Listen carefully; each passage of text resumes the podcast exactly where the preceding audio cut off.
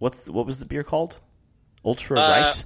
Oh, oh yeah. You, you know when uh, when the you know like a week like a week ago, literally when everyone was so furious about the I think twelve pack they sent. Uh, you know, uh, Bud uh, Bud Light sent a uh, trans Instagram fluent Yeah, influencer. yeah, yeah, yeah, yeah. yeah, yeah. Some guy tried to uh, you know, of course, run a grift Right. Uh, and tr- uh, marketed ultra right beer. Okay. So like the first thing, the first thing is he's coming out of, the, of like a public ba- like a like a public bathroom at like a, a ball field basically. So probably like the most disgusting of bathrooms. Right. Um, he pops the top, and he just you know he, he hits all of the talking points about you know uh, you know the the the the woke leftist, Right. all those you, know typical right wing dog whistles Yeah. and um, yeah, he uh, he tried to sell a beer called Ultra Right. I believe like a six pack retail for thirty three dollars. What? Uh, yeah. S- Secondly, uh, certain companies online can ship across the like across the United States. I think like 42, sh- uh, 42 st- uh, states are eligible for you to purchase beer out of out of uh, alcohol out of state and have it shipped. Yes. And I, I know this because Oklahoma is not one of them. Yes. Uh, so he just put that on his website without actually having a company he was contracted with for the shipping. So if you bought it out of state, you were just SOL. And then third, thirdly, um, he he said he had a, uh, a, a like a, a brewery he had contracted with. Well, it turns out he pitched the idea. They thought about it for like a day and then said, "Yeah, no." so he currently has no one brewing his product. Got it. So, basically, everyone who spent $33 got a receipt online for Ultra Right beer. They bought an NFT of, of a beer. Because all they have right now is the receipt. So to own the libs, they spent $33 on an imaginary case of beer. hey, I mean, you know, those NFTs. One of those days, they could, could be really valuable. Maybe. I'm joking, of course. Yeah, no I, yeah, I, yeah. I doubt that uh, because it's like like like every other security. You know, someone else is dictating the value of said NFT. NFT. Like it doesn't it, it doesn't have its value. You know, it doesn't have intrinsic value. It's dictated by you know uh, via the marketplace. I do feel like So, that's yeah. something that somebody would come up with and and invite people and say, "Hey, come come drink ultra right beer on the met in the metaverse." Oh, honestly, why aren't we doing that? I mean, that's I mean that sounds like We need to get on that metaverse and start selling our fake beer, Jordan. No, you know what? No, you know what we need to do. Uh, because I don't think Heineken has technically claimed this space in the metaverse. Hop on the metaverse and just sell imaginary, original recipe Newcastle Brown Ale. Yeah, We could we could make a th- we could Make make, a a. a, digital killing, Adam. if there's one thing that's been evident from the past few years, it's that there are many, many idiots from which you can make money in this world. Maybe we should start taking advantage of that. Yeah, I think I, I- I think we need to. Honestly, I mean, you have a you have a child on the way. Um, we're we're in a recession. Yeah, So, yeah. that is actually is part of the one of the reasons I do I do. Well, I, I I feel very tired this week. So we weren't on last week because I am doing a, a bit of freelance writing to get some extra cash, and so um, I, I had to do a little bit of that. And I don't know how often that's going to happen. I I try and do it as much as I can to the extent that I can do that and also still podcast. But last week I couldn't do that, so I, I don't anticipate it happening again. Um, but it might. Um, so so yeah, and it's also part of the reason I'm very very tired right now. It's it's springtime. My job is very active during the spring. There's lots of stuff that's going on, and so I'm I'm quite tired. But uh, speaking of idiots, let's talk about Daniel Levy. Um, let's let's talk about. Actually, he's he's the reverse kind of idiot we talked about. There's some people, there's some idiots who you can make money off of. He's an idiot who makes money off of you. Uh, Um, real quick, Adam, uh, I Yes. don't know if you heard this, um, but it was announced just recently today. I think just just you know late late night over there in England. Um, Daniel Levy has decided to commit uh, ritual uh, suicide oh to atone uh, for the loss uh, at St. James's Park. Um, what's going to happen is he's uh, he is he's he stated in a in a, a, a tweet uh, that he's going to commit seppuku Yeah. uh, at the, at the at the halfway line of the new White uh, uh, White Hart Lane. Are you sure that it's not one of those where he says he's he's going to do it, but then he ends up just knifing Ryan Mason? Because Uh, that's no. kind of what he did with with Stellini. No, no, no. He uh, he uh, uh, the the the sacking of uh, Stellini has caused him a great dishonor. yeah. So Harry Kane will be his trusted second. Okay. So as he takes the knife and runs it across his uh, uh, runs it across um, It's all very his morbid. stomach, uh, Harry Kane will come in with a with a quick katana like slash and uh, lop off his head. Um. So Harry yeah. Kane uh, is is usually good uh, for one positive note in Arsenal's recent uh, not, uh, Tottenham's recent play. Jesus, I said Arsenal could have played both. That's nothing positive. In fact, there's nothing really positive in North London at all right now. It's it's pretty.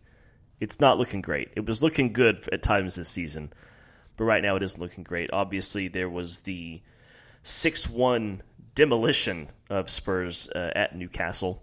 Uh, they won't. They will not want to be going back to Tyneside anytime soon.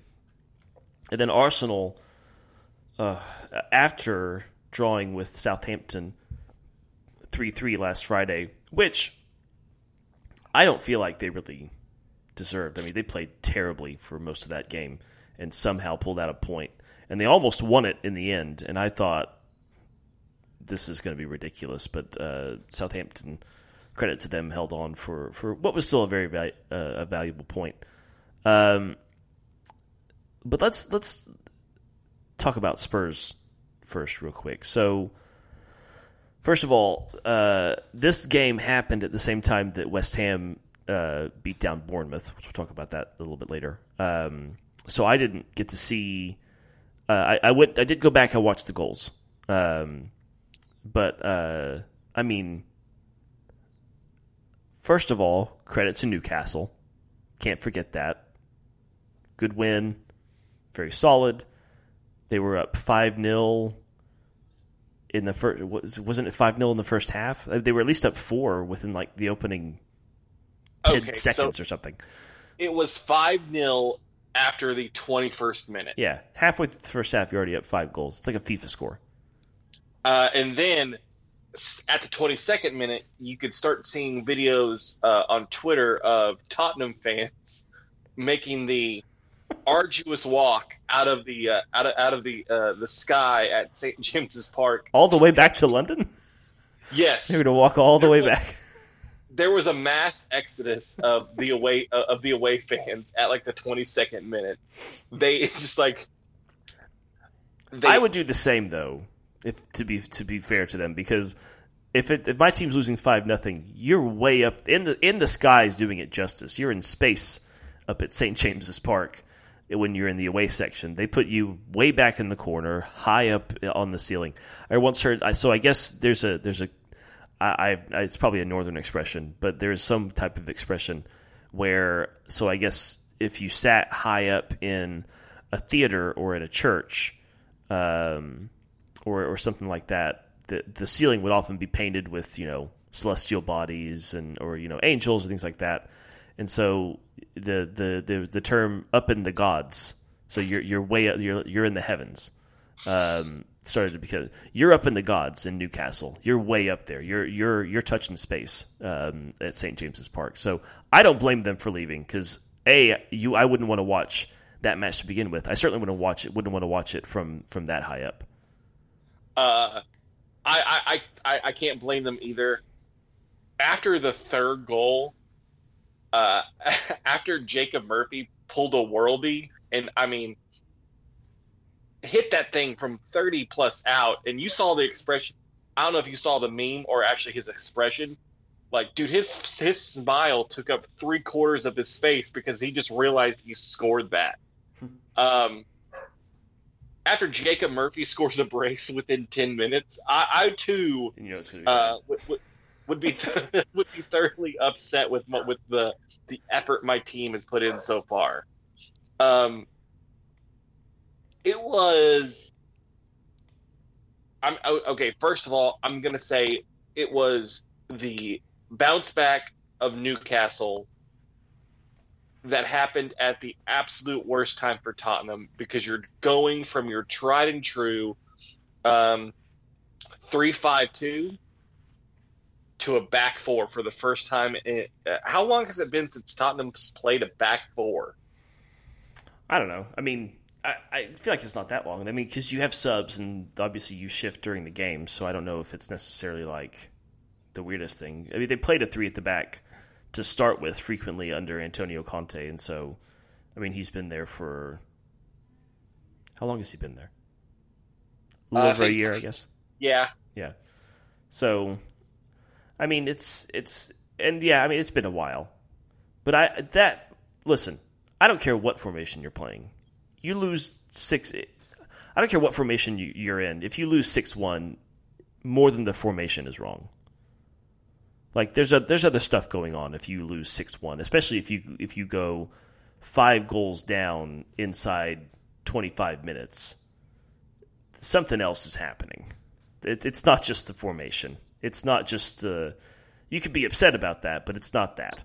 Like there's there's something else going on with this club that is much much deeper than switching from a three at the back to to a four at the back with with uh, Ivan Perisic on the on the left side, which he very clearly was not comfortable with. yeah. Uh, no, uh, the uh, I, I believe the joke you made was he had the left wing part right, but the the back Yeah. part It's the back was the one that he was was was what was what he was lacking. Uh, they played him at left at left wing back, but he's more left wing than back. Uh, same thing could be said of poor uh, Pedro uh, uh, Porro. Um, Pedro looked- Porro, yeah, Yeah. I mean, I, I, I, I personally don't know how you let the big lump that is Joelinton just like drift behind you without even like noticing. I mean, I know I know Joelinton is fast, but he is just he, he's six foot four. He can't sneak by anybody. And yet, uh, Porro, uh, you know, you know, he moved up with the rest of the line, and then uh, Joel Joelinton kind of cuts back a little bit, and then just runs uh, outside in, and is like gone. And uh, no, I don't think anyone realizes that he's behind them till he's like a full five yards behind them, and then it's just an easy kind of you know put you know touch the ball around the keeper and then put it in the back of the net for the second goal. Um, So here, I, I need to stop here for a minute because this is kind of a weird one. Pedro Porro's kind of snuck into this, and I'm just look. I'm looking back at his career. So he's he's a product of I believe he's a product of the Girona system out of out of Spain. He spent some time with them. Um, actually, was brought in by Manchester City, who I believe at some point have had a like a, a like a club affiliation with Girona. Uh, I, I think that's that's that's what happened. Anyways, so he goes to Manchester City. He then goes back on loan to Real Valladolid. Um, then he went to Sporting uh, Portugal. He then went there permanently, and then uh, is on loan from Sporting at Tottenham Hotspur right now. Who notably, it must be said, spent money in the summer to bring in Jed Spence, who for some stupid reason is now out on loan. I and and at least from my as far as I can tell, I have no idea why they brought Pedro Porro in. He's not that good. Why is he there on loan? Why are you giving this guy a chance than the guy who you sent out on loan, who you spent money on in the summer? What is going on at this at this club?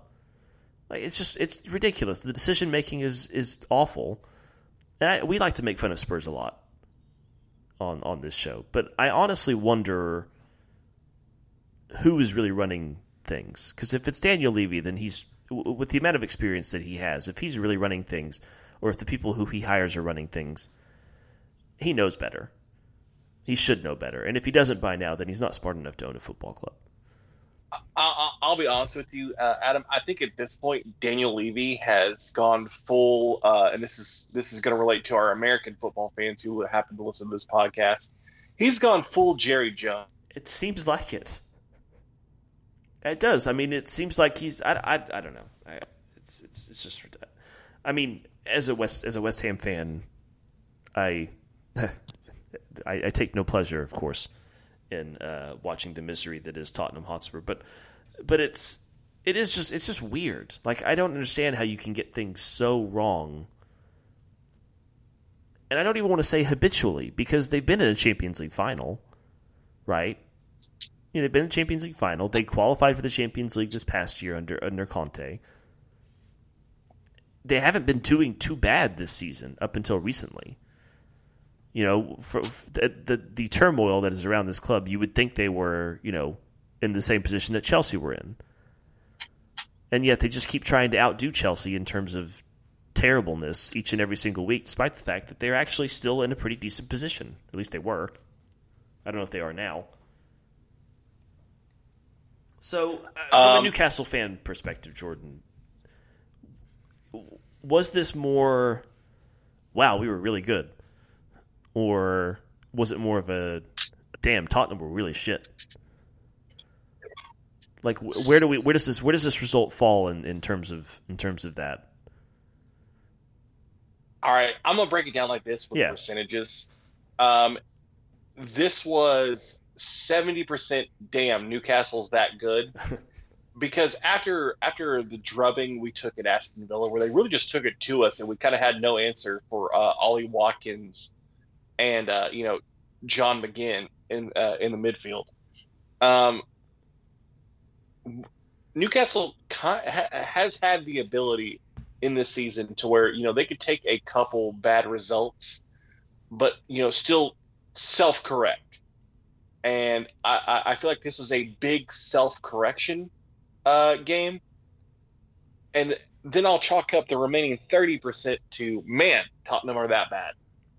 um, and it was it was evident to me that I knew it was evident to me that they were going to be in for a long day when a clearly hobbled Bruno Guimaraes is just absolutely running the midfield and running circles around uh, Højbjerg and Skipp. Like they could not touch him, even though he was, you know, clearly was uh, he, he wasn't at full fitness. So I, I'm going to say, I don't know. I here's why I say it's more 50-50. Right, and and again, I say 50-50 I, I want to give Newcastle credit. I think they were fantastic, but I'm looking at the stats here.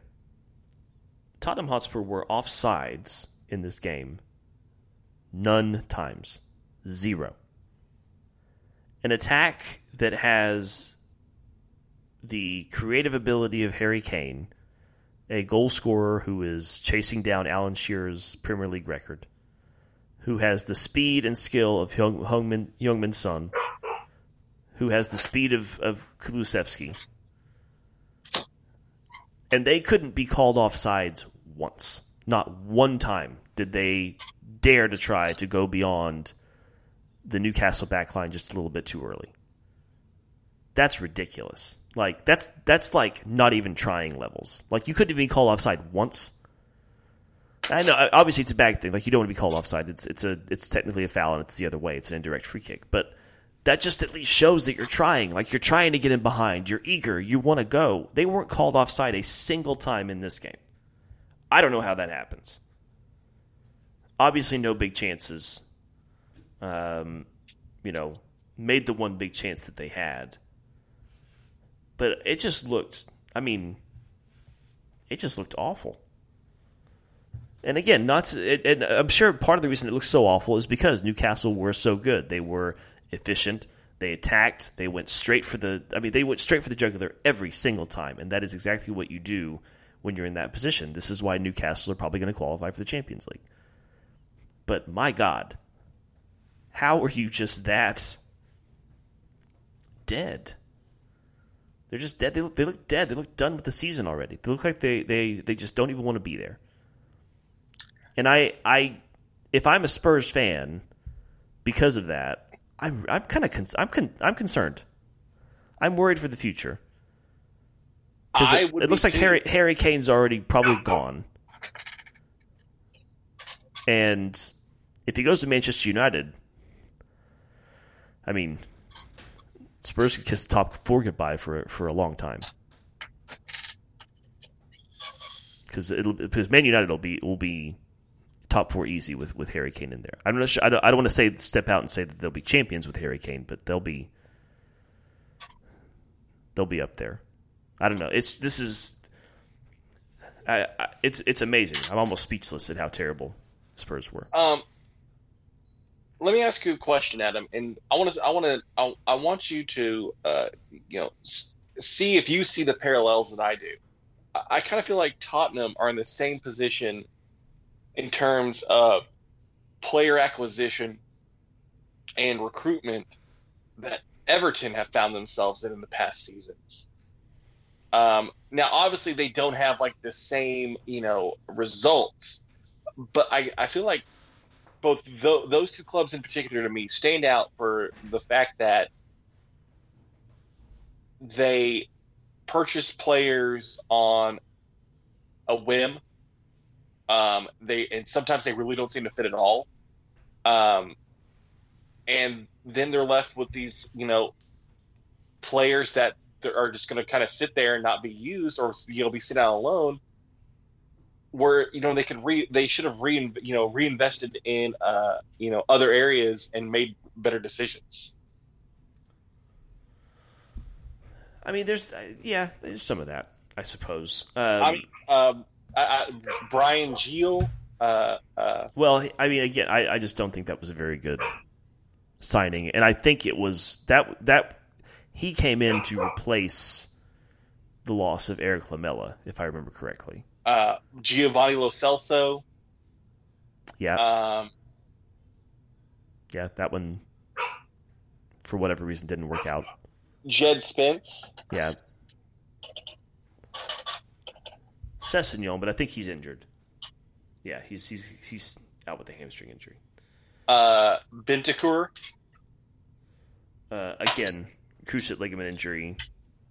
He won't be back until he's done for the season. So I mean, it, they've got some some important players missing, but I don't know the whole Antonio Conte. I just didn't feel like he ever wanted to be there, and just the whole, you know, bringing in Mourinho.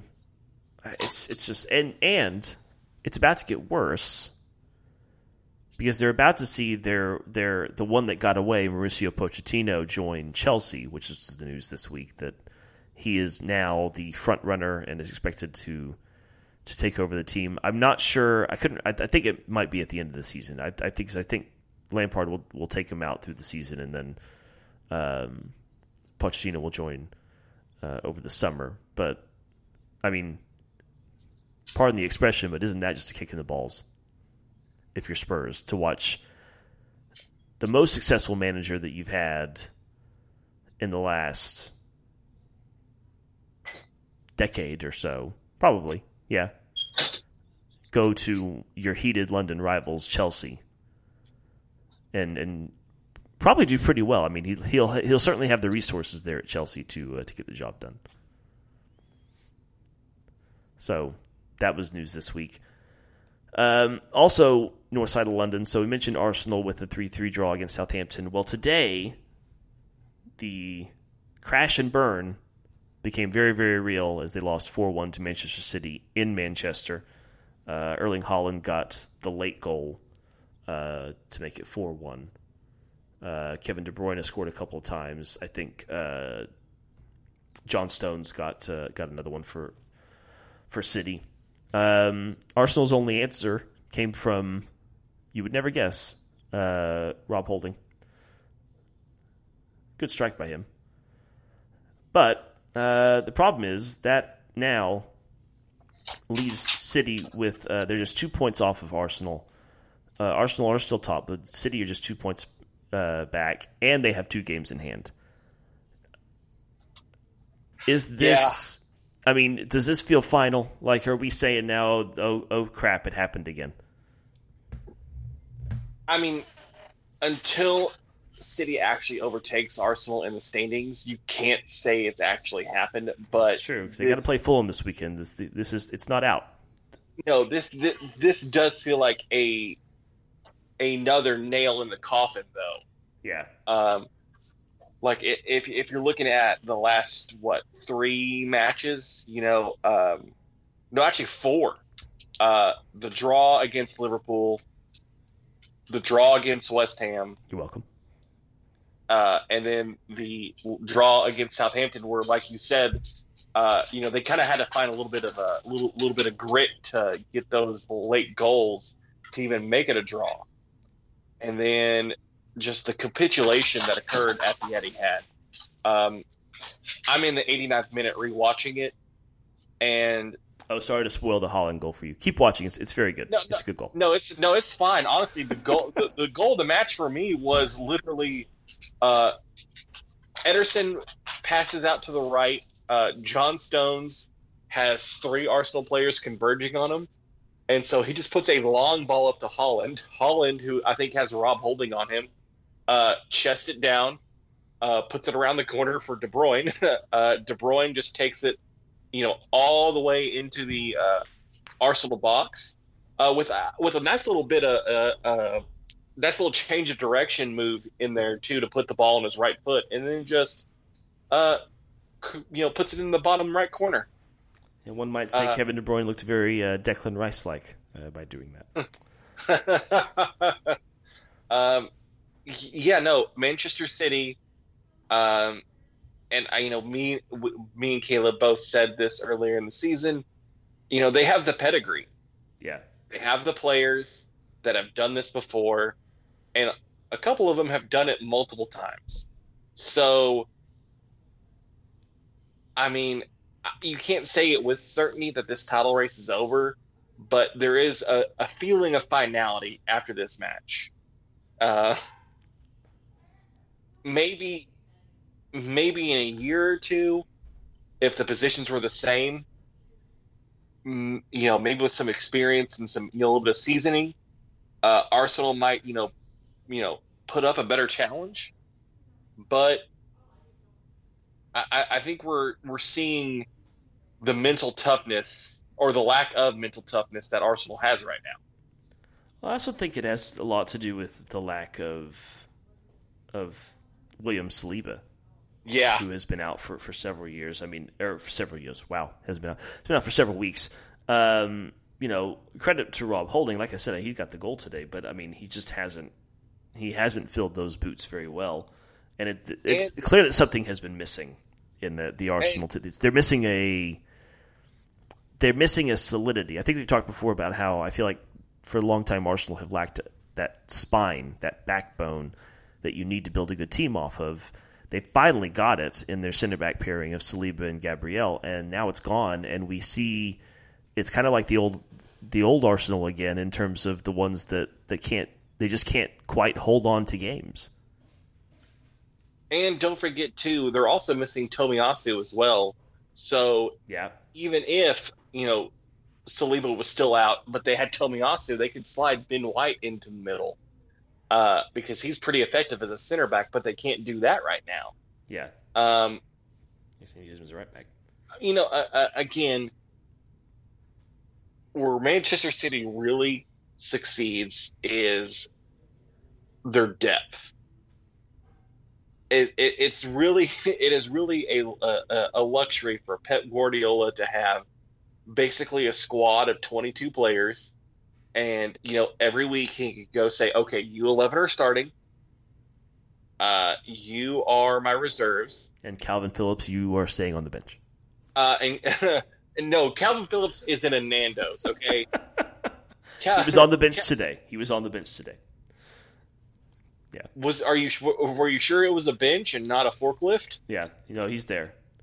Hey, okay. I would love I would love to have a Calvin Phillips Ward Prowse uh, duo come and fill the hole that's going to be left by Declan Rice when he leaves this summer. I think that would be great. Come on over, Calvin. We, will we'll treat you well. We've got listen. We've got all the, we've got all the Nandos you want in the East End. I'll be honest with you too. I would, uh, you know what? I would love to have James Ward Prowse up up on Tyneside. You I already got all the midfielders you need.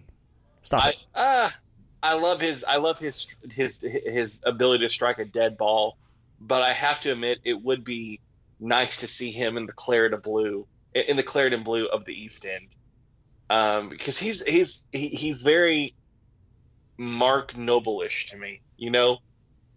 Um. Like he like you know okay. he's not yeah he's he's he's not he's not he's not great. He's not going to win you a, a ball. Wow. Okay. He's not going to win a ball in door, but he is going to give his effort, his damnedest every every every every week. And then there's going to be those moments where his where his quality does shine through, and you're just sitting there like, son of a bitch, he put that in. Yeah, no, he does. He he he fights, and it's and it would, it would be nice to have him. I want to ask you this question, Jordan, because uh, Goal.com uh, came out with a story.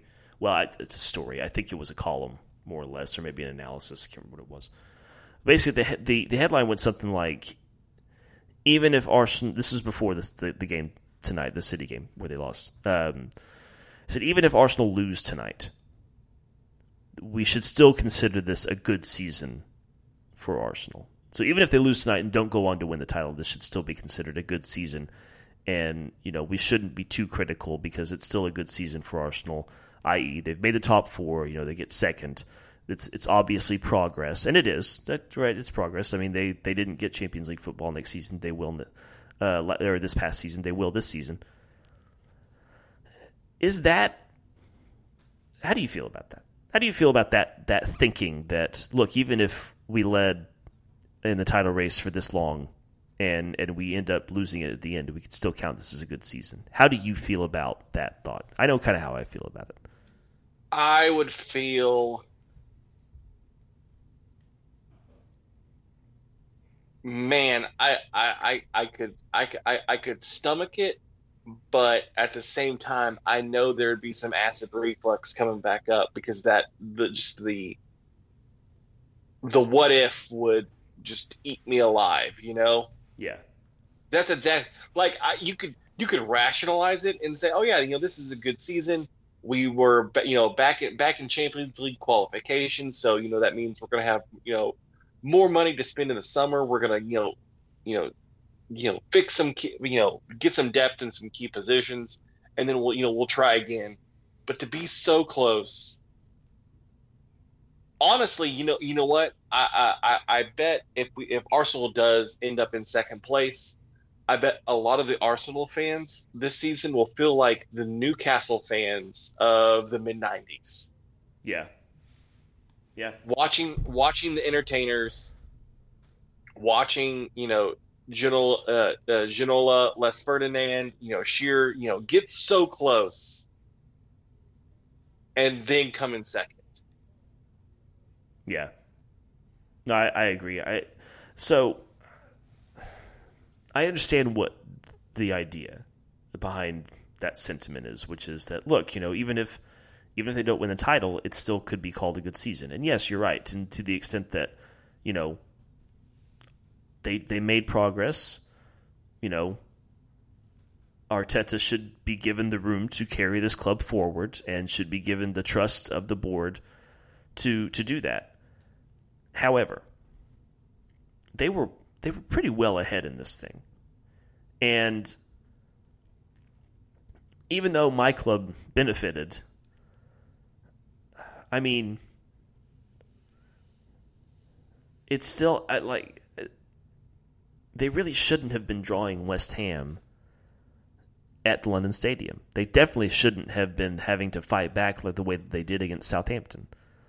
Like and that's that's an example that there's just there's something there that means that this squad isn't quite there yet. and that's okay. There's there's nothing wrong with that.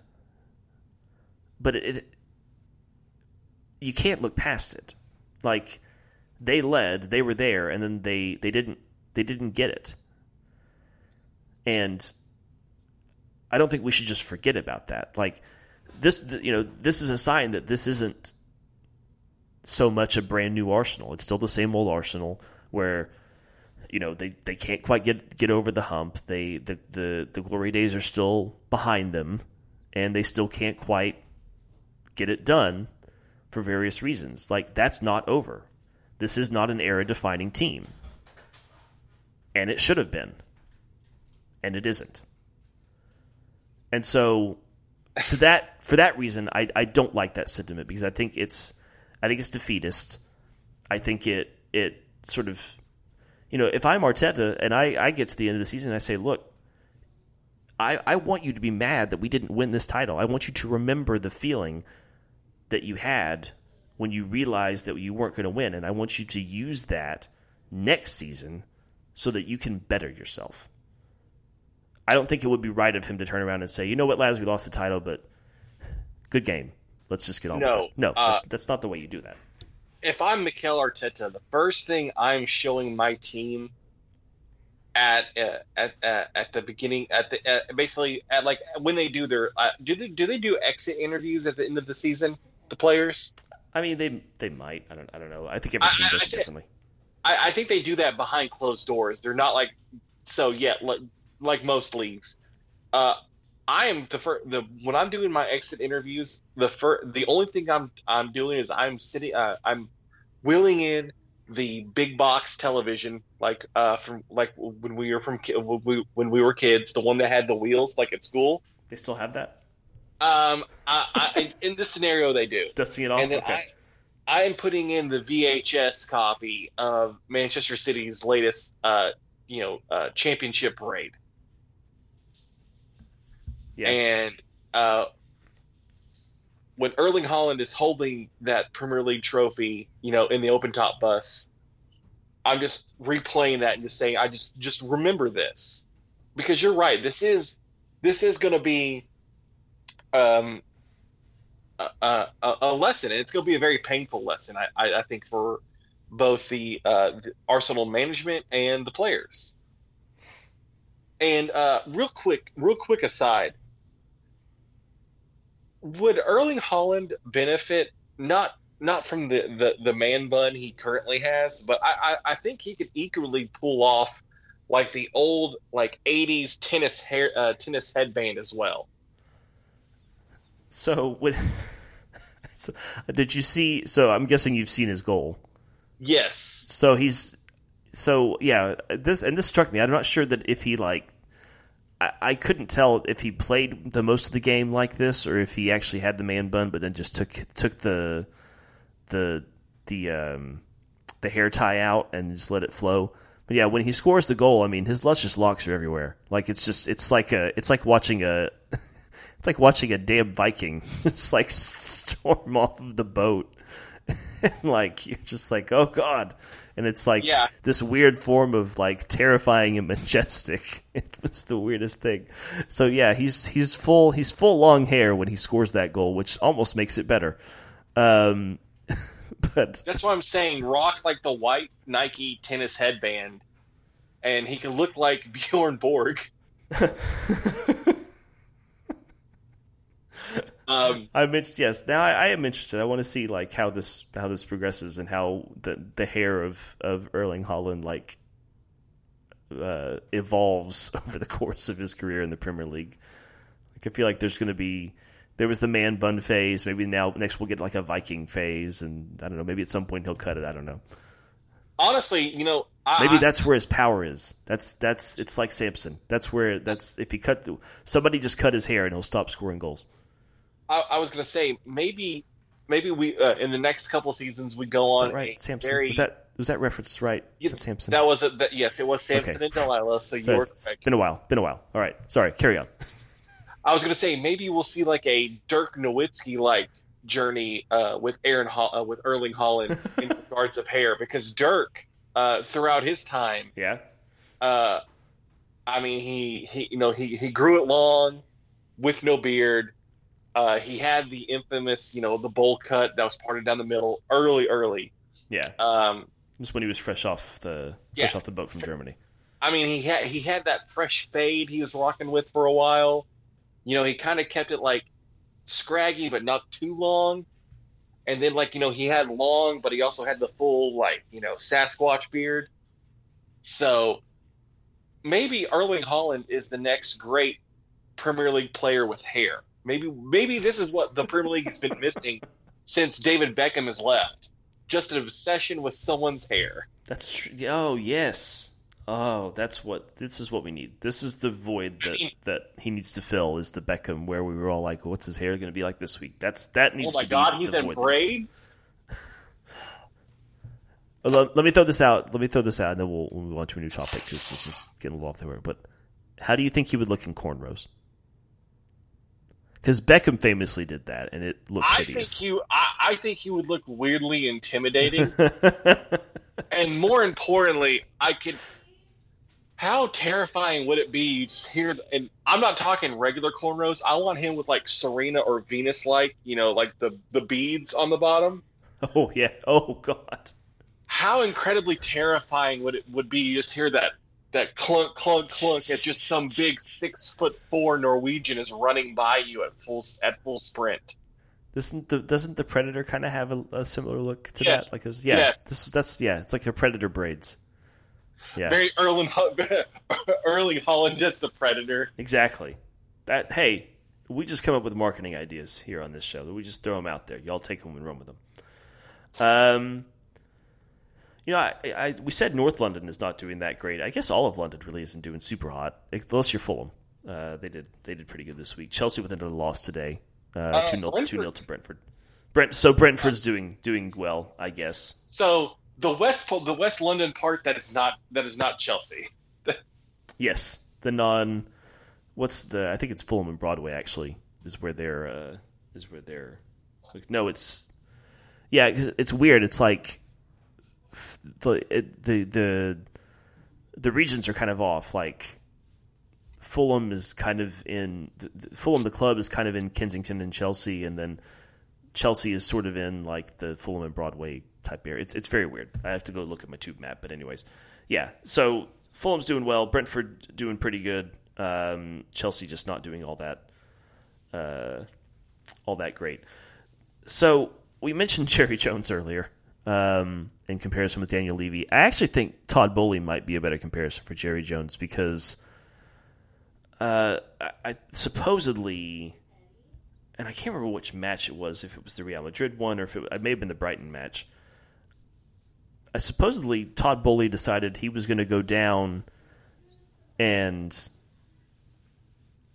I don't know motivate the players or something, and it ended up just not at all motivating them at all. I mean, he my understanding is he gave him a pretty good tongue lashing, and his his talk of that his version of that was well, I just wanted to motivate the players.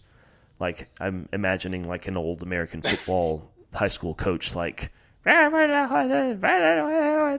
you know tossing the the tossing the uh, the clipboard across the room, dumping the Gatorade cups over, kind of thing. Um, That might work in baseball, but it certainly doesn't work in in the Premier League. Um, we're, ta- we're we're going on five straight defeats for Todd Boehly's Chelsea at the moment. It's not looking great. Uh, no, I'm actually imagining now that you think now that I'm thinking about it, I'm imagining Todd Boehly as talk as talking like he is from uh, Top Boy. uh, uh, he's talking about Wagaman in it. Um, Please don't. he's he's throwing the word blood and fam uh, every every third every that's his punctuator is Oh, the word is, uh, about- is, is either the word blood or fam. This is how we. Um, this is just real quick, but this is how we know that this is still the old Arsenal is is definitely back. Is because Arsenal TV is back and giving us just some fantastic sound bites. Um, Sou- Southampton, Southampton blood. We're talking about Southampton, bottom of the league, Southampton. Uh, Oh my god! Uh, fantastic. I- But Well, yeah, let's let's reiterate for our podcast listeners: if you're not watching Arsenal Fan TV on YouTube or TikTok, oh, go look at it. because It's, they're it's a lot because they're because there's TikTok was made for Arsenal fan TV. TikTok was You're- made you're- for it. and also it was made for like uh uh uh, uh you know live reaction videos of uh, uh of uh you know random Brits watching their teams lose. That's what uh, that's what it's also made for because those give me so much life when they when you see them watching the screen but you can't see them watch the goal but then you just you just hear oh fuck I'm like yes yes um, yeah, no. Uh, I don't know. Uh, You're right. I mean, Well, so I guess let me let me I mean, bring it bring it back by let me let me let me bring this back by saying this. So, how do you feel? Because Frank Lampard had a reaction that was just sort of like, "Look, this is just what he does." But how do you feel about owners in the dressing room? Personally, if I was a manager and my owner came into the dressing room, I might just leave, like the club, because that's my Yeah. zone. You don't come in my zone. I'll, you know, I, I, I don't come into your zone. You can invite me into your zone, and we'll have a nice chat. And you can come to the training ground all you want, but the the dress the, the game the match day dressing room is my zone and the player's zone, and that's it. And if you come into that, you're violating this spot, and I don't like that. That's my feeling. Frank Lampard didn't have that reaction. What, what how do you feel about that? um, I I, I think I, I I think there are moments where it might be okay, but it's still gonna feel corny. I- I'm I'm, gonna say it's not gonna That's that's true too. Not- it feels. I'm weird. not.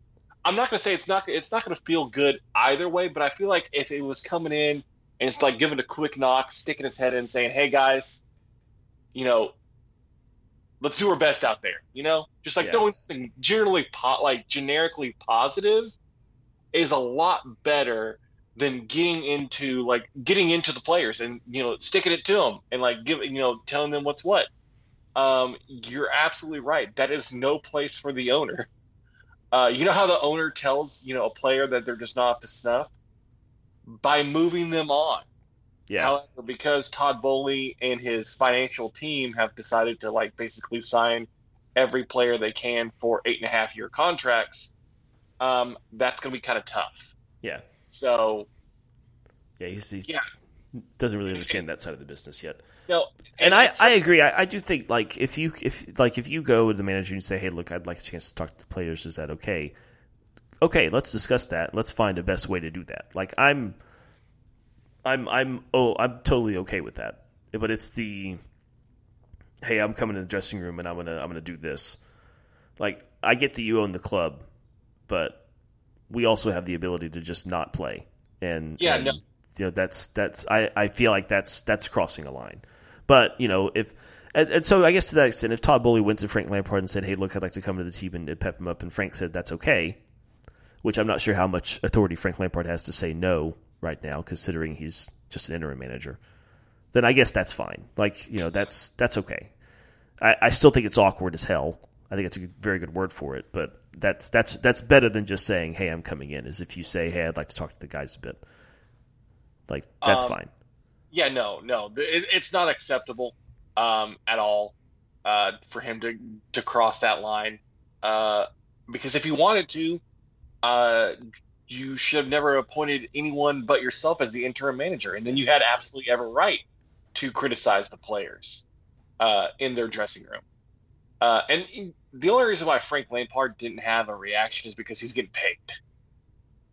Uh, Yeah. I mean, there's no, he has no expectations. The only thing he can't do is get them relegated, and that's almost mathematically impossible. So he's just getting a check until the end of until the until the beginning of summer. So he he has he, he has no qualms with just staying silent.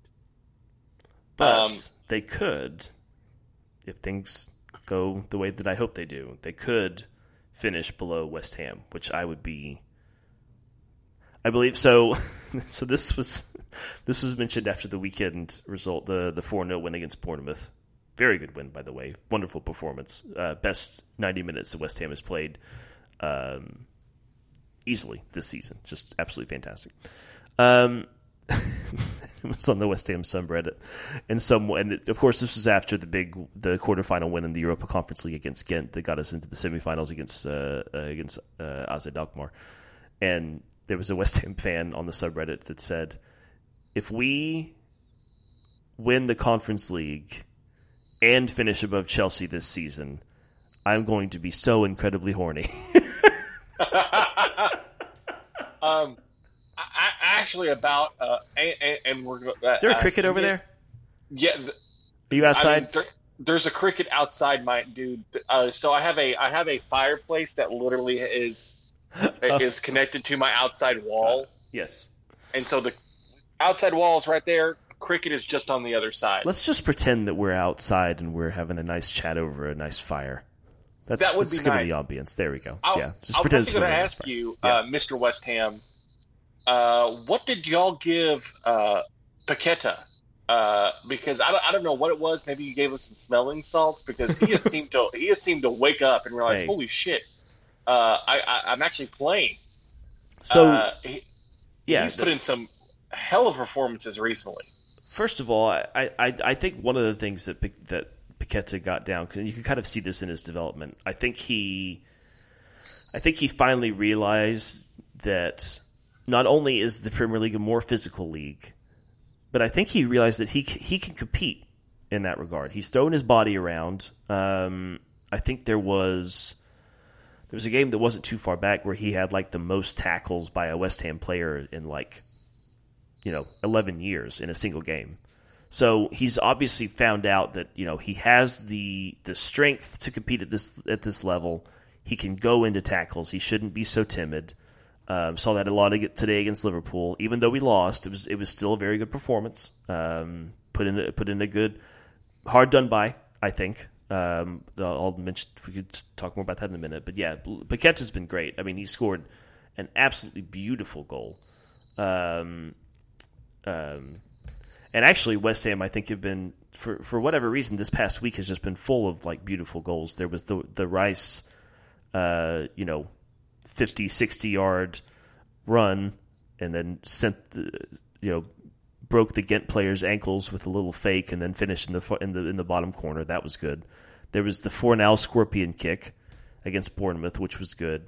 And then Paqueta against Liverpool today combines with Benrahma and Antonio in this little tiki taka Barcelona one two pass kind of kind of style and and just pummels it past Alisson, and it was. I mean, I didn't know what I was watching. It was absolutely incredible.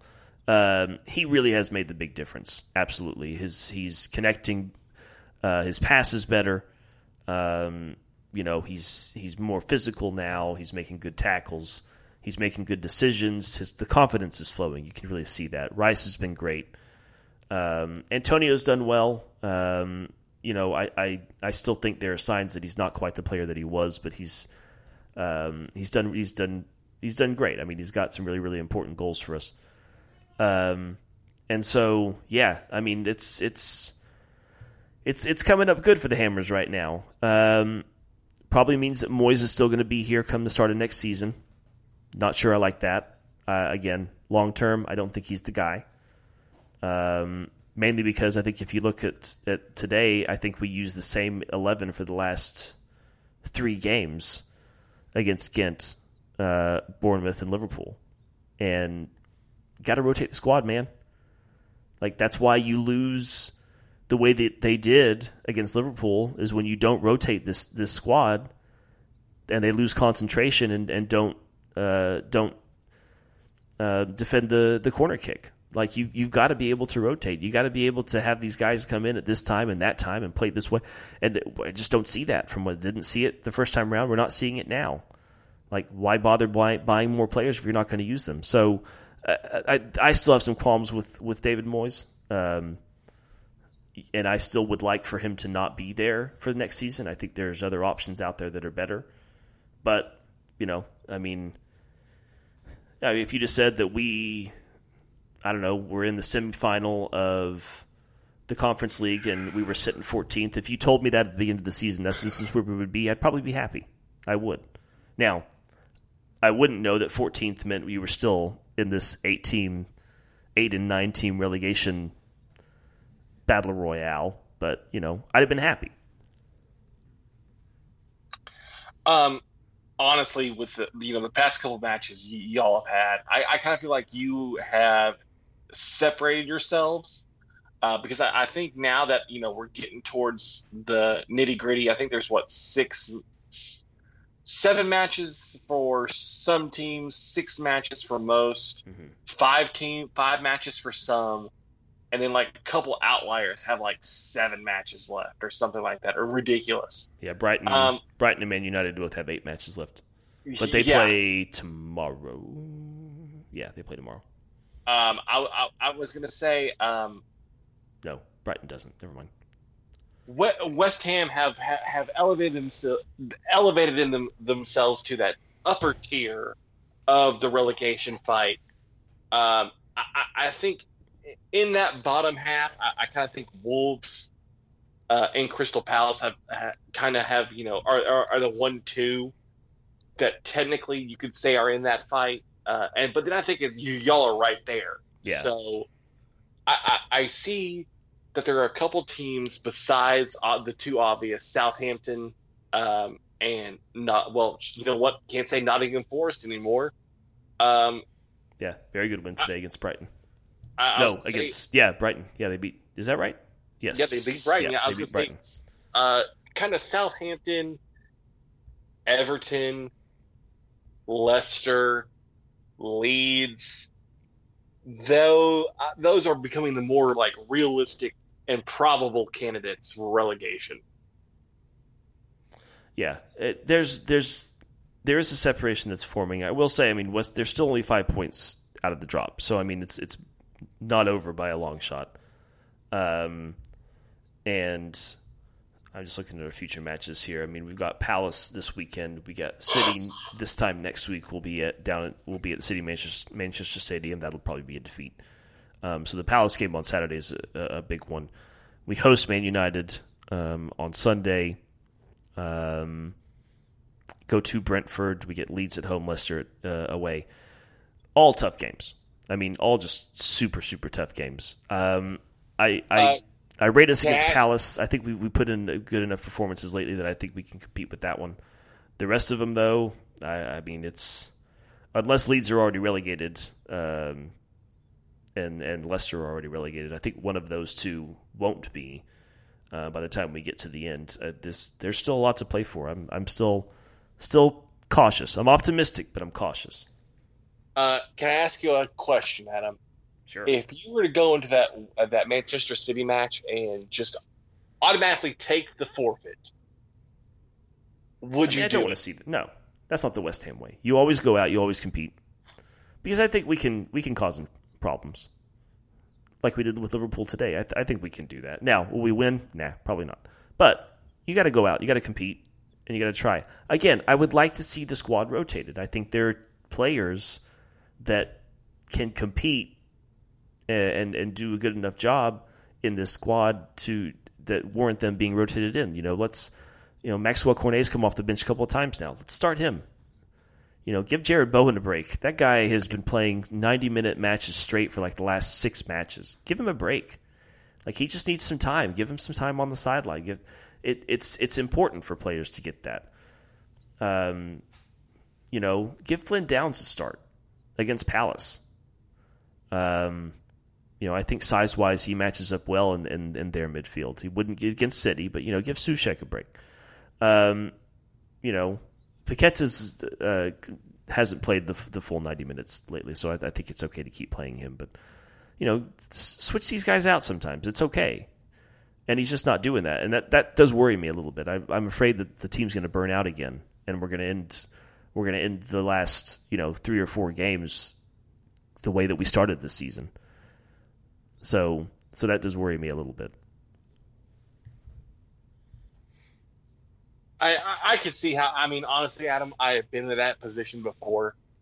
Uh, honestly, till the end of last, until you know, until the end of last season, I, I can say I have felt that as a fan since 2011, 2012.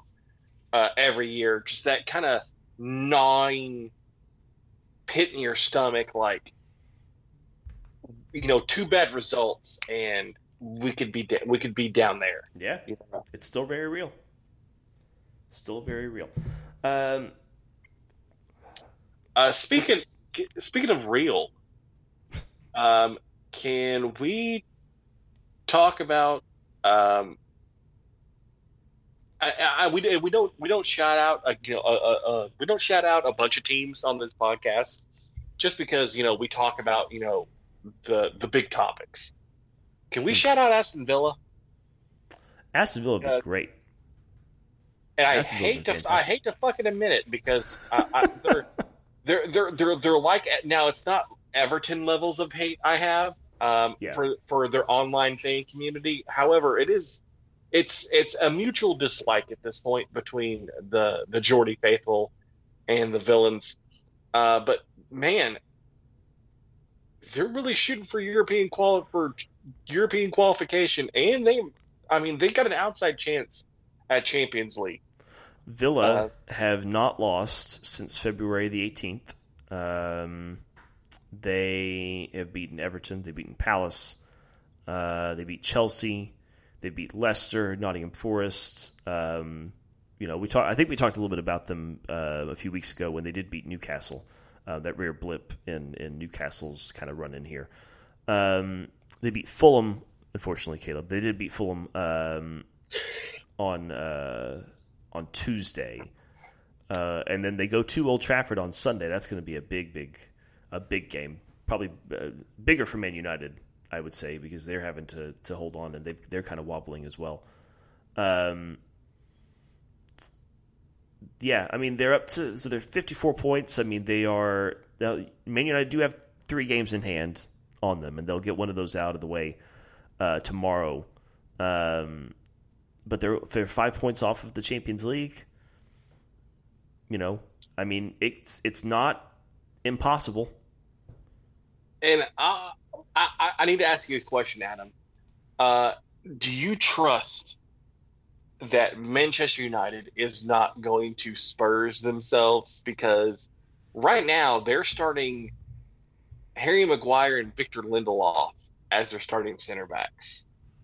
And if you could ask any Manchester United fan if you know they could get they could get a good result with that pairing, would they be honest with us and tell us probably not?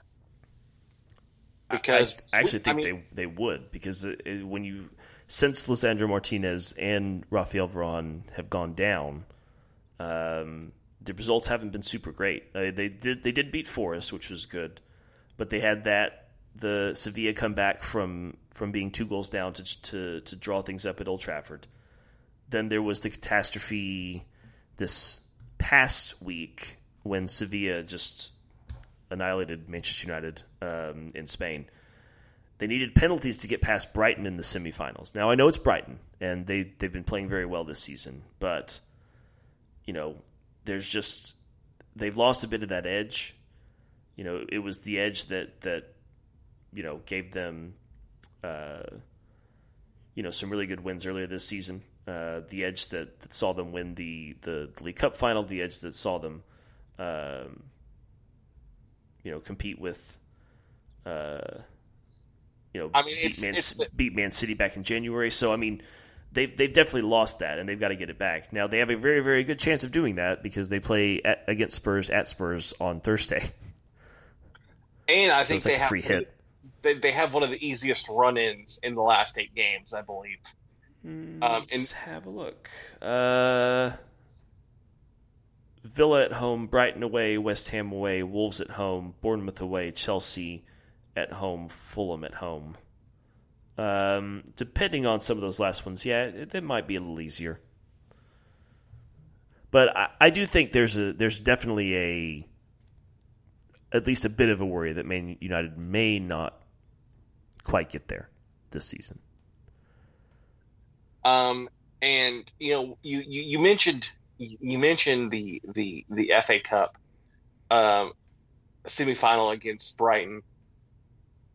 Brighton played them off the park. I felt like uh, I, I, felt they were lucky to get to penalties, and you know poor poor Solly March. Um, I mean, he just got his foot underneath it and then just hoofed that one. Um, but I, I Brighton definitely possessed the ball more, but I do think United used that against them. I think they just sort of figured that Brighton were not gonna that Brighton were gonna have most of the possession, and that was okay to them because they had the speed, they could hit them on the counter. It just didn't quite come off. But so I mean, yeah, I mean Brighton did possess the ball enough, but I don't know if they I don't know if I would say they they played them off the park necessarily. I, I, I, I want to ask you this though. So with their form against Fulham, their form against Brighton in the FA Cup, does Manchester United have a decent chance against City? I mean, we are getting the first Manchester derby in an FA Cup final in you know the the history of the FA. So it's going to be an ex- it's going there's going to be fireworks, but does Manchester United have a realistic chance to uh, you know win that trophy? And more importantly, if they have a chance, is it to play spoiler? Because Manchester City could be trying to wrap up a treble when they face Manchester United in the FA Cup final. Well, they could be trying to get the second bit of a treble because I don't believe the Champions League final is until the next weekend, June 10th. Oh, okay, okay. So the Champions yeah. League will be okay. For some reason, I thought the Champions League was going to be played a little bit earlier, but no, you're right. That makes more sense. Yeah. But I mean, yeah, sure they do. It's a one-off. Like once you get to the final, all bets are off. Like, I mean, we saw what happened with Wigan, and we saw what happened with Leicester uh, a couple seasons ago. Um, so I mean, you know, yeah, I mean they definitely have a chance. They they have beaten Man, Man City earlier this year, so they, it's not that they can't do it. Now they also got annihilated by them um, back in October, I think. But yeah, I mean they definitely have a chance. I mean they're they're there, and once you get there, and you know some teams mentality wise they're just kind of set up for that kind of for that kind of thing. And I think we'll see if City are set up for for for that men, men, mentality wise in the semifinals against Real Madrid. That's going to be great. Uh, I'm, I'm, looking forward to that because I think it's going to be uh, it's there's going to be some guys who are out for blood in that one, given given the more recent history. Um, I mean, I, I was I was also going to say, uh, as an as a as a, I, I'd say casual supporter of AC Milan. I, I kind of feel like you have to oh, be I'm intrigued so by, by, the other I'm match so in the uh, uh, Champions League semifinal. We have the uh, the the uh, the is it the Derby del uh, della Eternia, the Eternal Derby? No. No. Uh, so I, I think it's so I, I have I've heard Derby de Milano, but I actually think uh, Derby de la, Mar- de, de la Madonna or most, what's the yes. Hold on, Italian listeners. Hold on, I'm going to get this right.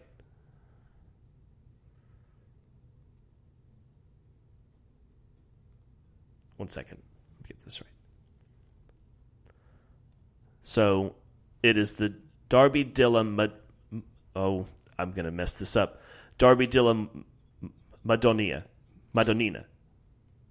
Derby della Madonnina, which is the Milan Derby. Okay. They also just say the Derby di Milano, which is what I use. But yeah, so yeah, that's that's that's the other semifinal, um, which I'm very excited for. AC Milan did a fantastic job to uh, to put Napoli out which is fine because Napoli are going to win the Scudetto if they haven't already. They're like miles ahead, so that's okay. They they deserve that. Milan can uh, can go on, and I, th- and I hey listen, don't count out AC Milan. They are. I mean, Rafael Leao is he's the real deal. So, they I, I I think they have a pretty good chance if they can get past Inter. It's gonna be it's gonna be a knockdown drag out.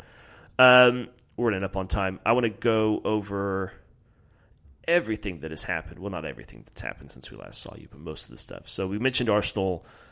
Uh, Arsenal 3, Southampton 3, that happened last Friday. Uh, on Saturday, we had Fulham beating Leeds by two goals to one. That was a nice uh, way to kick off the day. Brentford and Villa finished 1 1. Leicester beat Wolves 2 to 1. Nice comeback win for Leicester to keep their hopes uh, of uh, staying in the Premier League alive. Uh, Dean Smith's first win as manager. Goalless draw between Crystal Palace and Everton. Liverpool beating Nottingham Forest 3 2 very exciting game there. Uh, and then just the the the Sunday that was it's a Sunday of shellackings. West Ham four, Bournemouth nil um, at Dean Court, and then Newcastle six, Tottenham one. On Tuesday we had Wolves beating Crystal Palace. Uh, I believe their first loss under the return of Roy Hodgson. Um, good win for Wolves. Aston Villa did beat Fulham by a goal to nil. Leeds and Leicester City finished one one. Uh, golden opportunity missed there for Leeds to get that win at home. Today, Wednesday, we had Nottingham Forest beating Brighton by three goals to one. West Ham lost two to one to uh, Liverpool. Uh, Chelsea lost two 0 to Brentford, and City, of course, beat Arsenal by four goals to one. Um, real quick before we get to the table, uh, a few more games left to go in the midweek. Southampton and Bournemouth play each other tomorrow in a South Coast derby. Everton host Newcastle. You should have saved the shellacking for them. You messed up. You pulled you you pulled the whammy you pulled the whammy stick a little bit too too quickly there, Jordan. You should have saved it for for Thursday. No, no, no, no, no, no, no, no, no. Trust me, I have I have something in my bag. Okay. Um, uh, I, I I'm gonna give you a spoiler. it's gonna be an Anthony Gordon goal. Is he even fit? Yeah. Okay. It's okay. gonna be an it's gonna That'd be, be great. Anthony, it's going to be an Anthony Anthony Gordon goal to to put Newcastle up two one. More of a poisoning like, than a beatdown, then. In like the 80th minute, just just to drive the stake in in the heart of that club. Um. So that's it. 2:45 Eastern tomorrow. That one's on USA Network. Uh, over on Peacock, Tottenham versus Manchester United. That's at 3:15 Eastern time on Thursday. So here's your table. Let's give it a rundown. Things are starting to change at the top a little bit. Arsenal still in the lead at 75 points, uh, but they got City right behind them on 73 points. City also have two games in hand. Uh, Newcastle on 59 points. They are into third. Uh, they also have a couple of games in hand. Y'all have played 31 games uh, compared to the 33 played by some of the other teams in this league. Man United, who play tomorrow, are on 30 30 games. They have 59 points. They're in fourth place. Aston Villa up to fifth, 54 points for them. Liverpool in sixth. Tottenham in seventh now. It wasn't too long ago they were in that fourth spot. Brighton uh, in eighth. Brentford just ahead of, Fulham uh, on 47 points. Uh, Fulham with 45 points. They are uh, in 10th. Bottom half of the table, Chelsea 39 points for them. Two points back are Crystal Palace in 12th. Wolves also on 37 points in 13th. West Ham in 14th. Uh, Bournemouth 15th. Uh, Leeds and Nottingham Forest still very, very much under that relegation threat. They are in 16th and 17th place on 30 points apiece. Leicester City uh, are uh, in the relegation zone with 29 points. Everton with 28 and Southampton – with 24, six points back from safety, but they do have a game in hand over Nottingham Forest. So it's not over, but it is beginning to get a little more clear, uh, this relegation fight. Uh, what does this weekend look like? Kind of a quiet Saturday. Bit of a weird one. Crystal Palace and uh, West Ham kick off your uh, your Saturday morning at 6.30, 7.30 Eastern. Put it that way. That's going to be on USA Network. Two 9 o'clock kickoffs, uh, 10 a.m. Eastern Time, Brentford versus Nottingham Forest, and Brighton versus Wolves. Uh, Brentford Forest is on USA. Brighton and Wolves is on Peacock. Then a very full Sunday for you. Uh, four games kicking off at 9 a.m. Eastern Time. Fulham versus Man City. That's going to be on USA Network. The rest are on Peacock. Newcastle versus Southampton. Bournemouth versus Leeds relegation six pointer there, and then Man United versus Aston Villa, and then it doesn't get does not get any easier Tottenham. I'm sorry, you have to go to Liverpool at 11:30 a.m. Eastern Time on Sunday. Uh, then on Monday, Leicester versus Everton, another big uh, relegation six pointer there. And we'll even go to Tuesday here for a little bit. May the second, Arsenal versus Chelsea. Um, that's a three o'clock kickoff, surely on USA Network uh, from the Emirates. Um, and that is that for the Premier League. Uh, some news out of the Championship, Jordan. Burnley are officially champions. Uh, so we'll be seeing them next year in the Premier League as champions of uh, the second division. So very well done to uh, to Burnley, to Vincent Kompany. And I believe, yes, Millwall are out of the playoff spots for now. Uh, no. They're on 65 points. Well, you're, this is going to be even worse. Guess who's in them? No. so, uh, two games left to go in the championship. Sunderland are in the playoff spots. I just want to go over here. Burnley are champions. Sheffield United look like they're to they're to uh, get that the automatic playoff spot. Well done to the Blades. Um, good season for them. Luton, Middlesbrough, Coventry, and Sunderland right now are in the playoff spots. Uh, Middlesbrough, Luton looking pretty good. Well done to Luton, showing the last season wasn't a fluke. Um, Millwall, Blackburn, West Brom, Preston, even, and maybe Norwich, and maybe Swansea. Um, they all kind of have an outside shot of getting in. It's not. It's not. It's. I would say most definitely Millwall, Blackburn, and probably West Brom, and probably Preston. Once you get down into Norwich and Swansea, you get you start getting a little. But it's it's still pretty tight. That's that's a that's a fun race um, for those playoff spots. Would love to see Luton back. I think actually I think they've. Yeah, they're pretty much in. I think Luton they're guaranteed a playoff spot at this point. Um, Middlesbrough, yeah, pretty much. But uh, yeah, Coventry and Sunderland got those last two spots. Not who I would have predicted ahead of this season. Anything else, Jordan? Any, Um, anything you want to you want to fill us in with before we uh, we sign off for another week? Uh, honestly, you know, we're we're, we're just have we're, there's a glut of football right now, Yeah, and it makes me so Exciting. happy. You know, it's almost May. Uh, I, I, Playoff- I, I, Football league playoffs are coming around the corner. That's exciting. I was gonna say that uh, Jamie Vardy has uh, come out, you know, come out of the woods uh, because he is uh, he is he's an elf. He is a, a, a magical, mystical creature, Okay. and uh, he's now scoring again uh, for for Leicester. I don't know if it's going to be enough, uh, but their talismanic striker is back. Um, yeah, no, we got we we got a wacky month of May in front of us, man, because it'll be it'll be May this weekend. Ugh. Doesn't feel like it. Feels it's it's I don't know. It's been very cold and rainy up in Oklahoma. It's been very Uh, English. It's been very cold and rainy uh, in Texas too. Yeah. Yeah. All right. Um. So yeah, that's that's another week. Yeah. Sorry, it's it's a bit it's a bit impromptu. Like I said, this is this this is going to be kind of an active uh, spring in more ways than one. I've got a lot of stuff on my mind uh, that we're trying to do over here. So, um, but I hope that the show still flows pretty good for those who are listening, and uh, you enjoyed yourself, and um, we're getting excited about a very very fun uh, few weeks to come in English football. It's not over. We go we do this all the way until the end of May. So um, strap yourselves in and uh, just watch as much as you can because it's going to be great. You know what, Adam? I have a question. Okay. You- Last and you might know you you might know more about this than I do. So obviously the coronation is upcoming. Oh boy, I know Um, very little about this.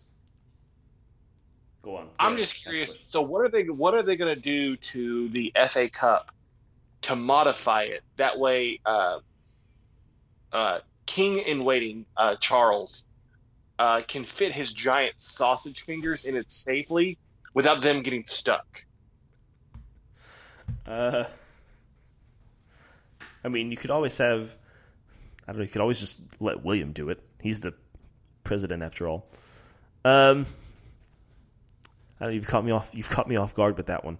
I mean, you could always, you could always just kind of heat it up a little bit, and you know. I mean, you can always make sure you have some lard, you know, uh, at, at the standby, uh, just in case his his fingers get stuck, and you know, if he, as he hands it off, he you know he could slide them out. Um, stick a stick a dollop behind his ear, and then he can Yeah. just like kind of kind of just brush it and then slip it right in. That sounds wrong. yeah, that, uh, well, I mean, he is a royal, so they do have a tendency of doing that. Oh. Um, on that note, let's let's let's wrap this up. Um, Adam, can I get my uh, can I get my yeah, uh, go. my friend? It's, it's all you. I'm waiting for you. Let's go eat some pies, guys. Let's go eat some pies. Thanks everybody for listening, and uh, we'll see you next week, probably.